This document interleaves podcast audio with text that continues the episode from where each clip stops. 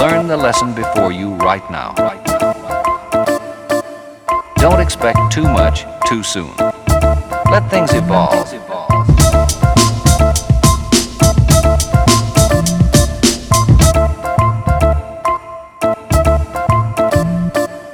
You look with fascination upon a candy pink sunset or dogwood trees foaming like soap suds in the spring, or the ancient stars shining a million miles away. God made them, but you are his highest creation, a mortal mind, a human personality. Be prepared.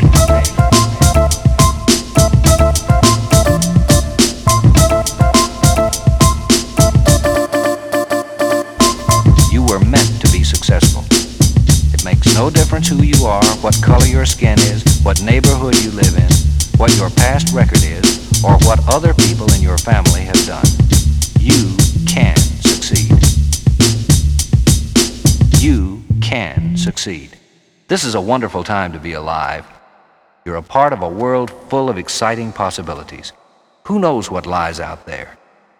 You have to be ready for anything.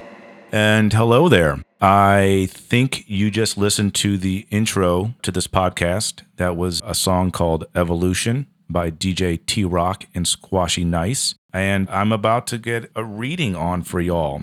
The first podcast is going to be about Leonardo da Vinci and his endless curiosity. The original article was written by a guy named Zat Rana. He's a writer over at Medium and designluck.com. And he was grateful enough to give me the permission to go ahead and get this out there audibly for y'all and give it a listen. It's about 10 minutes long and it covers basically how Da Vinci was a genius and how we can learn from observing without predefined distinctions, questioning the mundane and the obvious, and experimenting like it's always a work in progress. Just a few core keys to stimulate that curiosity. Today is a good day for me. I'd like to dedicate this first episode to my sister Maya and her husband David. They just welcomed a eight pound, three ounce human into the world. Beautiful baby girl, no name yet, just baby John or baby Talika, depending on who you ask. And I would dedicate this to them and the yet to be named little one. I hope she is a smart cookie and a curious one at that. So, with no further ado, enjoy Leonardo da Vinci and his endless curiosity. Stay tuned.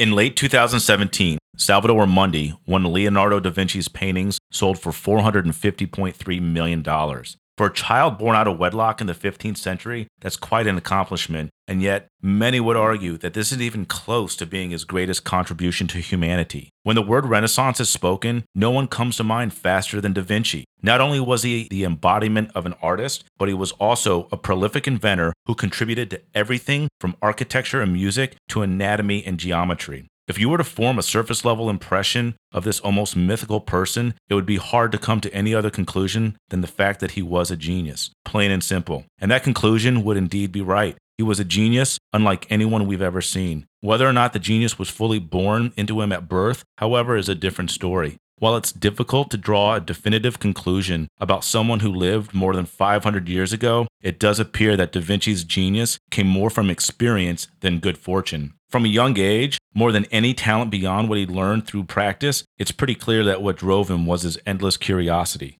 Everything else can be traced back to it. He imagined, he asked, he learned, and he did very ordinary things in an extraordinary way. While his work may be unreplicable, his method isn't. And it shows how we can nurture similar curiosity in our own lives by number one, observing without predefined distinctions. Number two, questioning the mundane and the obvious. Number three, experimenting like it's always a work in progress. Curiosity is about how you see the details of the world. It's the source of all ingenuity. That first one, though, observe without predefined distinctions. If you look through the lens of history and study the lives of many great inventors, builders, and creators, there's a common thread that turns up more often than you would think. While not always the case, it's clear that some of the most important contributions that have been added to the flow of culture have been found at the intersection of science and art. Rather than deep specialization alone, what we see is the magic of creativity and human ingenuity is a product of the mixing and matching of different fields, perspectives, and people.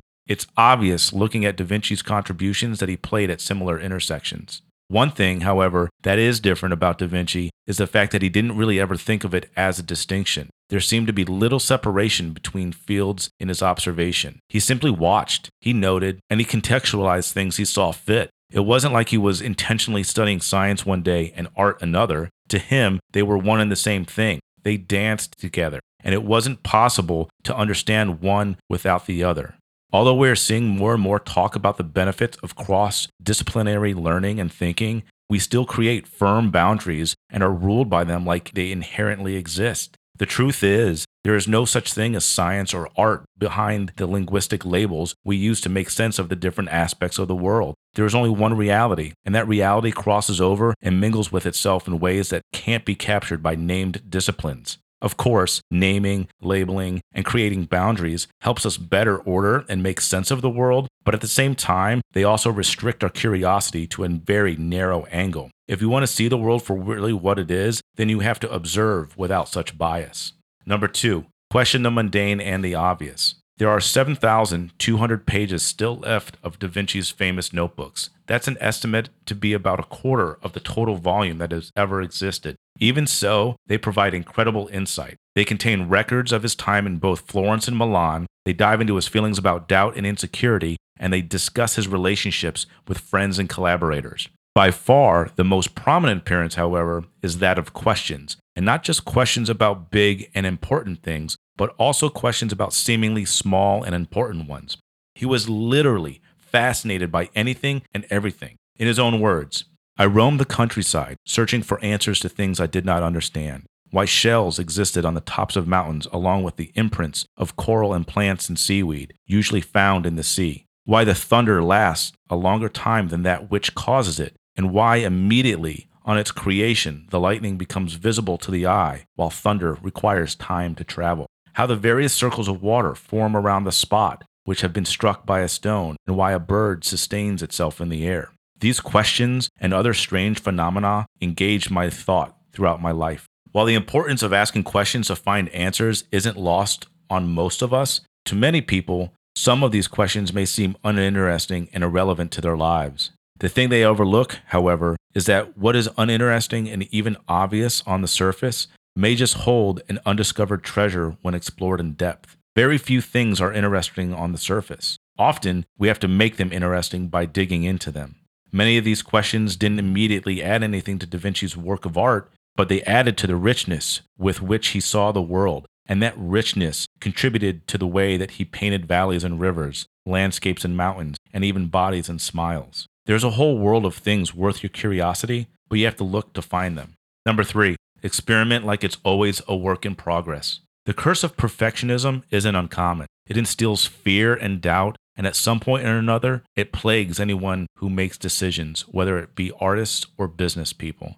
The most apparent downside of such perfectionism is that it stops production and creation. It paralyzes people into never completing what they need to put out into the world to progress. Given the quality of Da Vinci's paintings, it's perhaps no surprise that he was also conflicted by the need to produce only the best. In fact, the vast majority of the work he began was left unfinished, and even what he did finish sometimes took years or decades to complete. For Da Vinci, however, it went a step further. It wasn't just that he needed to put his work out there or his best work out there, but he also never wanted to stop improving something.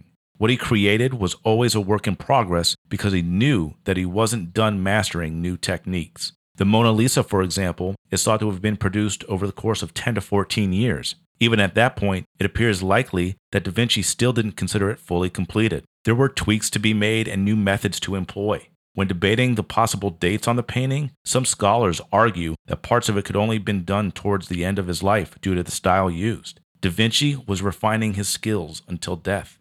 The insight here isn't necessarily that you shouldn't ever finalize what you produce or decide.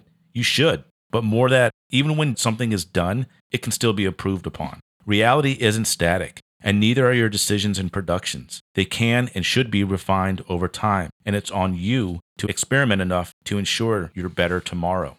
In summary, and all you really need to know. To conflate curiosity with genius may seem irresponsible, but when you think about it, curiosity as a measure of your engagement and connection to your surroundings, it isn't too far off. Leonardo da Vinci saw the world like nobody else. but the reason he did so was due to the choices he made in his interactions with it. He chose to always be aware and attuned. Here are the three important practices we can borrow from Da Vinci that partly fueled his endless curiosity. Number one, observe without predefined distinctions. The universe isn't inherently organized into neat set of disciplines. That's just our way of representing a complex world so that we can make sense of it. There is only one reality, and the best way to understand it is to watch as it mingles across the boundaries of the different disciplines we've defined.